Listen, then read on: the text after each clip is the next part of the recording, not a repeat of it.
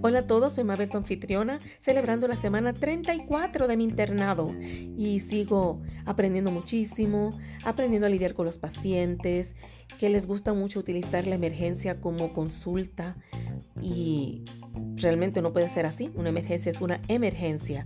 Si uno atiende a un paciente que viene porque no quiere tener que pasar el trabajo, el gasto de ir una consulta, el problema es, sobre todo en los hospitales públicos, que estamos limitados de material. No hay suficiente. Entonces está uno dándole un material a una persona que a través de su consulta puede ese médico propiciarle lo que necesite, a veces inclusive regalarle medicamentos si es que ha llegado algún visitador médico que le facilita algunos productos que pueden incluso regalar al paciente, que son muestras, y es otra dinámica diferente. Aparte de eso, también en estas ocasiones puede pasar que el paciente necesite hacer el gasto de algunas cosas, algunos estudios o, bueno, algunas medicinas. Y cuando estamos en emergencia, obviamente, como es una emergencia, uno tiene que proveerle esa medicina. El problema es que hay ocasiones que no amerita una emergencia. Entonces nos ven como comprometiéndonos nuestro espacio, nuestra energía, los medicamentos, porque usted se imagina a alguien que realmente llegue en una ambulancia y uno está dedicándole tiempo a una persona que fácilmente pudo haber ido a una consulta médica, sobre todo cuando la consulta queda en el mismo edificio. Y es bueno crear conciencia sobre el uso de la emergencia, tanto para el médico como para los pacientes.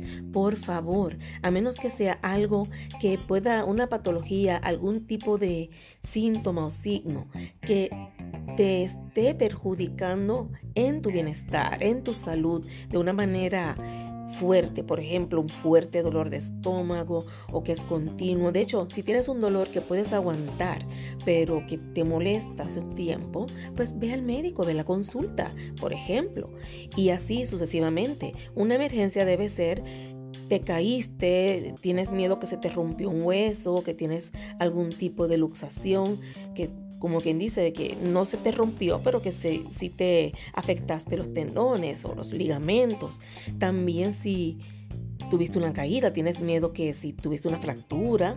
También si, por ejemplo, sientes un fuerte dolor de pecho, que temes que puede ser un infarto, que no puedas respirar bien, que hay que ver si se te puede nebulizar, etcétera, etcétera. Son aquellas cosas, aquellas patologías, síntomas que afectan grandemente tu estabilidad emocional y física porque te sientes demasiado mal y no es algo que puede esperar a una consulta médica, que necesites resolver en el momento en lo que vas al médico, porque eso es otra cosa. Hay personas que viven de emergencia en emergencia. Voy hoy, me dieron oxígeno o me pusieron algún medicamento o me nebulizaron, eh, cualquier tipo de tratamiento y ya me voy a mi casa y lo dejo así hasta que me vuelva a pasar.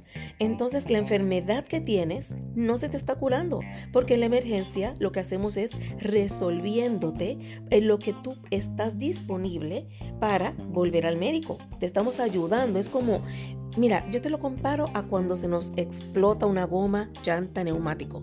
Se te explotó la goma, ¿verdad? ¿Qué tú haces? Tú no sigues corriendo así tú lo cambias por la repuesta. Cuando le pones la repuesta, tú te sigues caminando, vas a, a, las autopistas, te vas guiando días y semanas con esa goma. No, no lo haces, porque eso es una goma especial, a veces hasta más pequeña, que no debes arriesgarte que también se te vaya a reventar y termines entonces que no tienes nada que ponerle a tu vehículo. Así pasa con la emergencia. En la emergencia tú vas para que puedas funcionar en lo que vas a un médico, a un médico de consulta, que le preguntes qué te está pasando, por qué tuve que ir a emergencia, qué me está pasando que tuve que ir a una emergencia para estabilizarme. Y este médico te va a hacer una serie de estudios y te va a hacer un análisis de qué está pasando contigo.